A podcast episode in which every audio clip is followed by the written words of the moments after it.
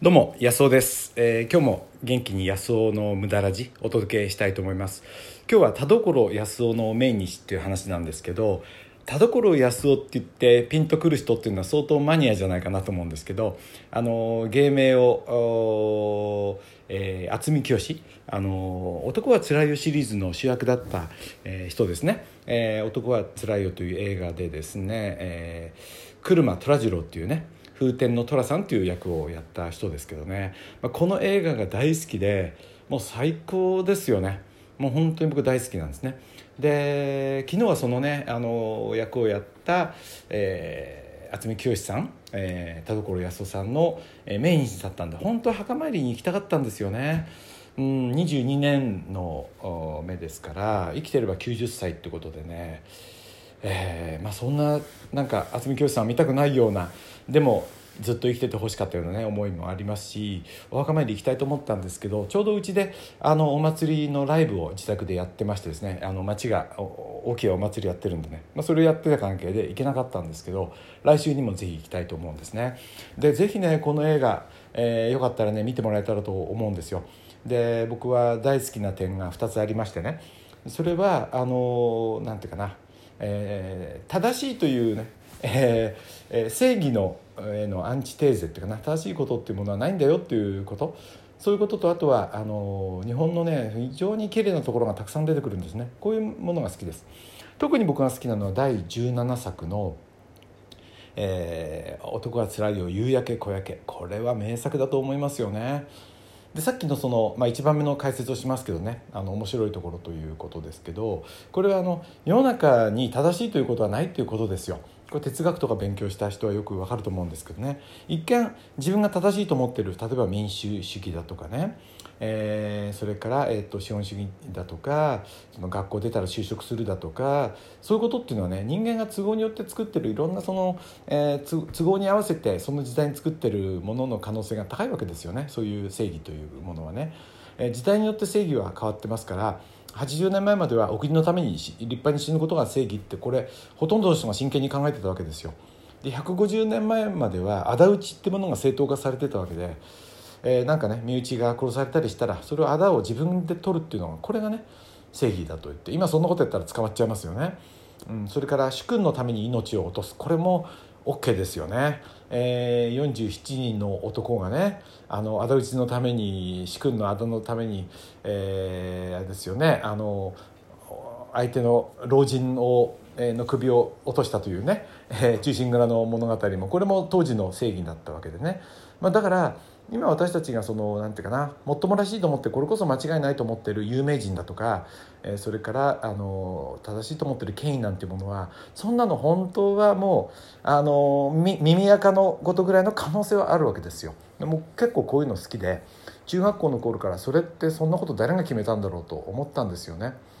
えーなん大人は何の権利があってこんな子供をねこんなつまんない授業のために座らせてる強制的に座らせるね、えーそんな法制度なんていうものがあるんだろうかみたいなことも考えたりね。まあへんてこりんな小中学生だったんですけどまあそれがえ講じて何回も言ってるかもしれませんけど就職をしない。就職するということが当たり前だとかっていう押し付けてくる社会に対して非常にその反感を持ってたんで まああのそんなに頑張らなくてもよかったと思い思いますけどね、まあ、そんなことがあったんでそれをねまさに、えやってくれてる喜劇の中のお笑いとしてやってくれてるのがその「男はつらいよう」なわけですよ。で例えばその、えー17作のね「えー夕焼け小焼け」では、えー日本のね、えーその日本画の、えー画壇の大家と言われてる、えーあれですよね、えー、聖寛というね、えー堀之内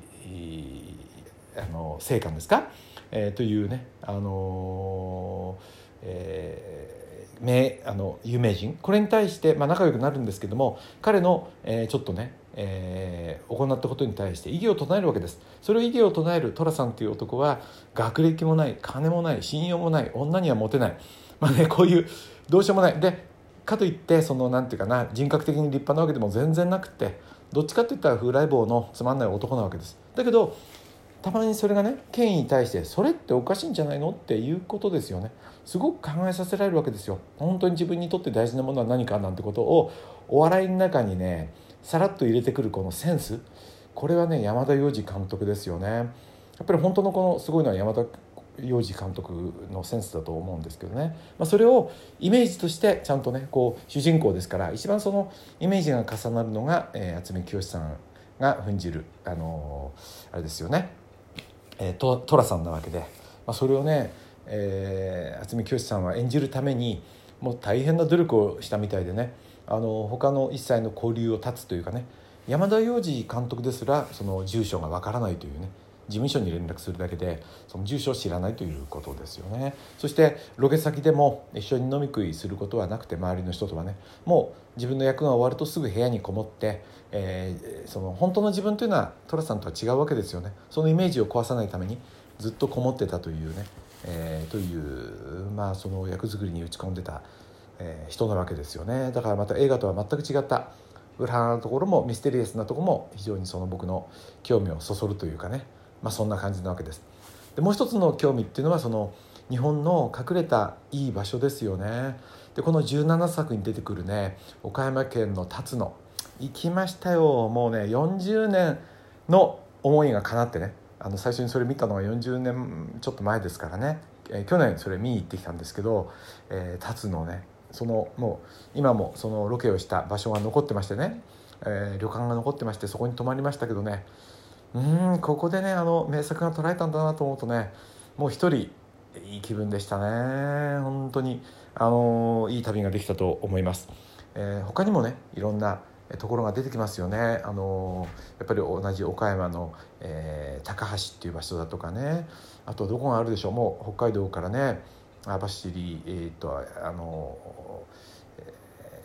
えー、ですよね。もういろんなとこですよともかく。あの長野県の上田だとかね綺麗な柿の木のそう日本の原風景。だからこの文明のもたらしたねすごいその大きなビルや、えー、すごいそのなんていうかなものが溢れてるそういうものじゃなくて日本の原風景のね本当に美しさなんかをえー、さりげなくね見せてくれてるねこの映画。本当にいいのでもし見てなかったとしたら僕ねこの映画知らなかったら人生の楽しみって随分その大きな人生で得たね楽しみの一つですね。今でも繰り返し見ちゃいますもん。是非ねあのー、チャンスがあったらですねチャンスを作って「えー、男はつらいよ」僕のおすすめは第17作、えー、ですね「夕焼け小焼け」これをね見てもらえるといいと思います。あの脇役っていうかな、えー、の宇野重吉のねあとは、えー、太一京和子の演じる、えー、ボタンという、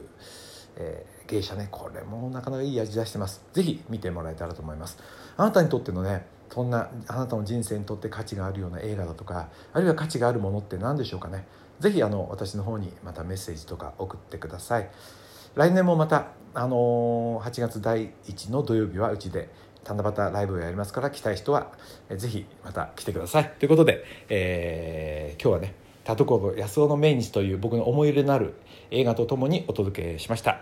えー、安尾でした。どうも。